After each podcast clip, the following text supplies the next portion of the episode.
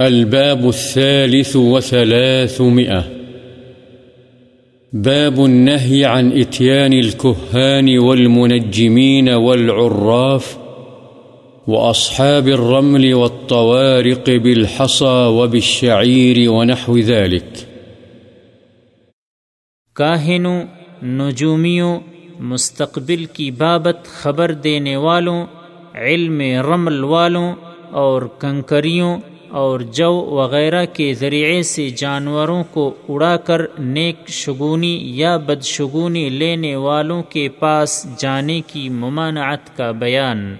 عن عائشة رضي الله عنها قالت، سأل رسول الله صلى الله عليه وسلم أناس عن الكهان، فقال ليسوا بشيء فقالوا يا رسول الله، إنهم يحدثوننا أحيانا بشيء فيكون حقا.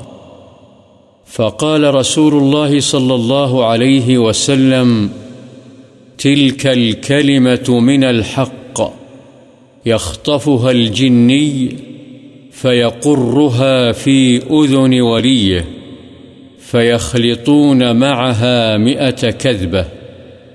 متفق عليه.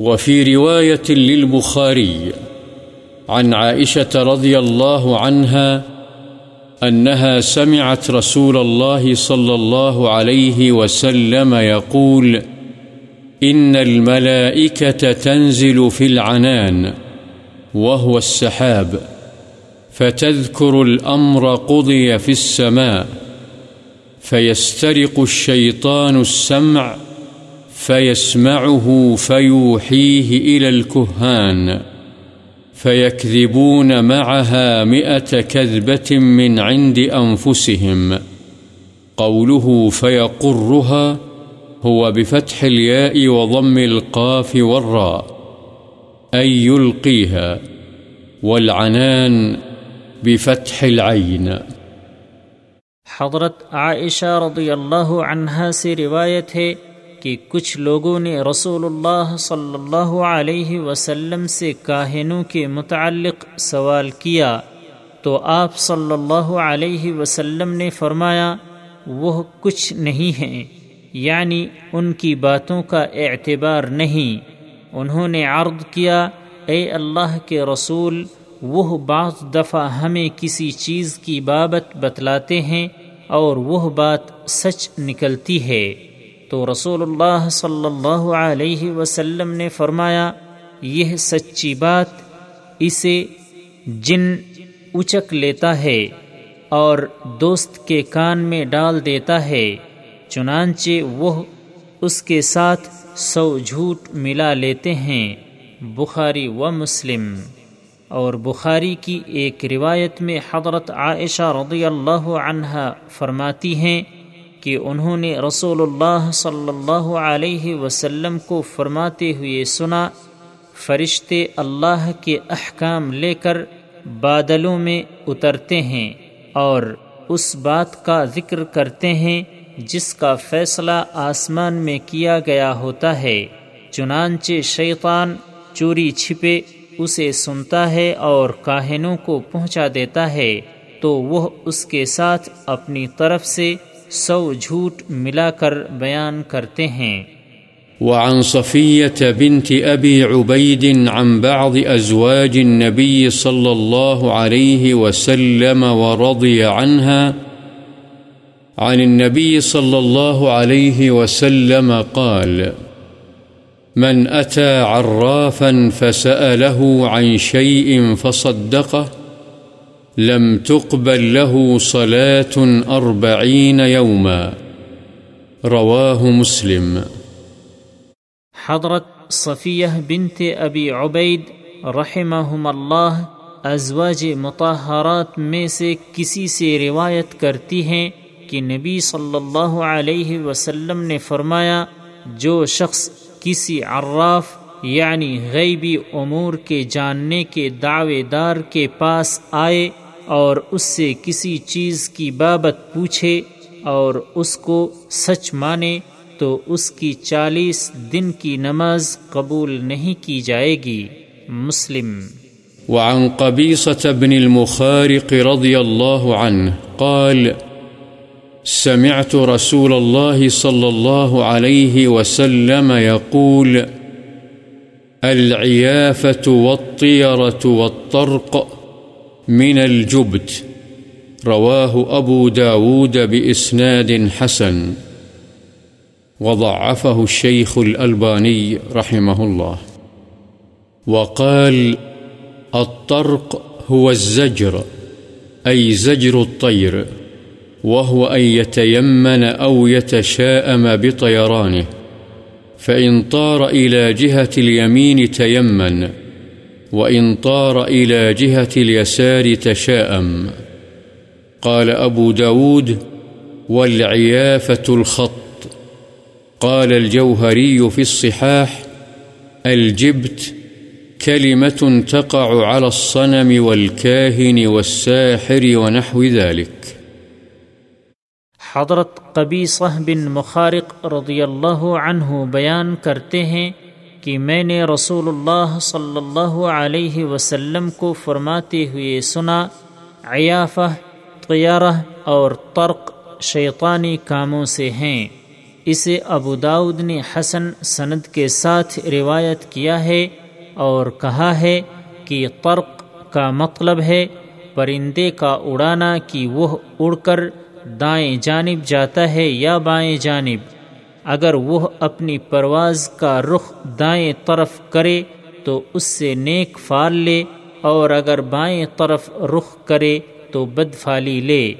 امام ابو داود رحمہ اللہ نے فرمایا، اور عیافہ کے معنی لکیر کھینچنا ہیں۔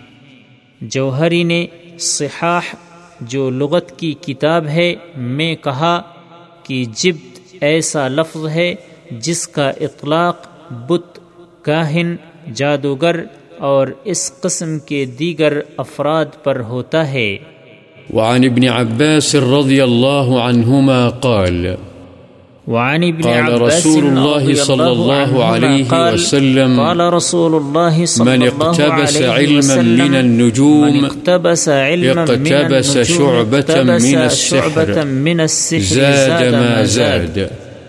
رواه أبو داود بإسناد صحيح حضرت ابن عباس رضی اللہ عنہما سے روایت ہے رسول اللہ صلی اللہ علیہ وسلم نے فرمایا، جس نے علم نجوم کا کچھ حصہ حاصل کیا، تو اس نے جادو کا ایک حصہ حاصل کیا۔ اس حساب سے جتنا علم نجوم زیادہ سیکھا تو اس نے اتنا ہی جادو کا علم زیادہ سیکھا۔ اسے ابو داود نے روایت کیا ہے۔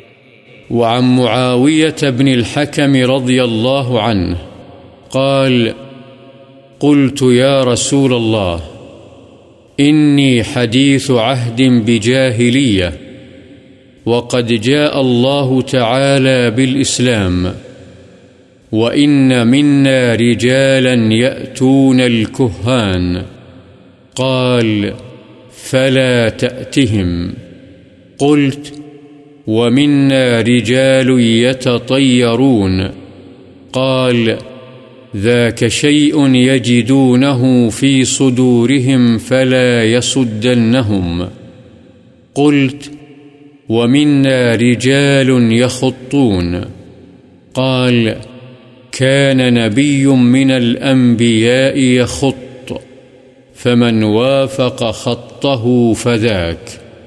رواه مسلم. حضرت معاویہ بن حکم رضی اللہ عنہ بیان فرماتے ہیں کہ میں نے عرض کیا، اے اللہ کے رسول، میرا زمانہ جاہلیت قریب ہے یعنی ابھی نیا نیا اس سے نکل کر آیا ہوں۔ اور اب اللہ تعالی اسلام کو لے آیا ہے اور ہم میں سے کچھ لوگ کاہنوں کے پاس جاتے ہیں۔ آپ صلی اللہ علیہ وسلم نے فرمایا، تم ان کے پاس مت جانا۔ میں نے کہا، ہم میں سے کچھ لوگ بدشگونی لیتے ہیں۔ آپ صلی اللہ علیہ وسلم نے فرمایا، یہ ایک ایسی چیز ہے جسے وہ اپنے سینوں میں پاتے ہیں، چنانچہ یہ ان کو کاموں سے نہ روکے۔ میں نے عرض کیا، ہم میں سے کچھ لوگ لکیریں کھینچتے ہیں۔ آپ صلی اللہ علیہ وسلم نے فرمایا، پہلے انبیاء میں سے ایک نبی لکیر کھینچتے تھے، چنانچہ جس کی لکیر اس پیغمبر کی لکیر کے اصول کے مطابق ہو، وہ درست ہے۔ مسلم۔ وعن ابی مسعود البدری رضی اللہ عنہ أن رسول الله صلى الله عليه وسلم نهى عن ثمن الكلب ومهر البغي وحلوان الكاهن متفق عليه. حضرت ابو مسعود بدری رضی اللہ عنہ سے روایت ہے کہ رسول اللہ صلی اللہ علیہ وسلم نے کتے کی قیمت، بدکار عورت کی کمائی اور کاہن کی شیرینی سے منع فرمایا ہے، بخاری و مسلم۔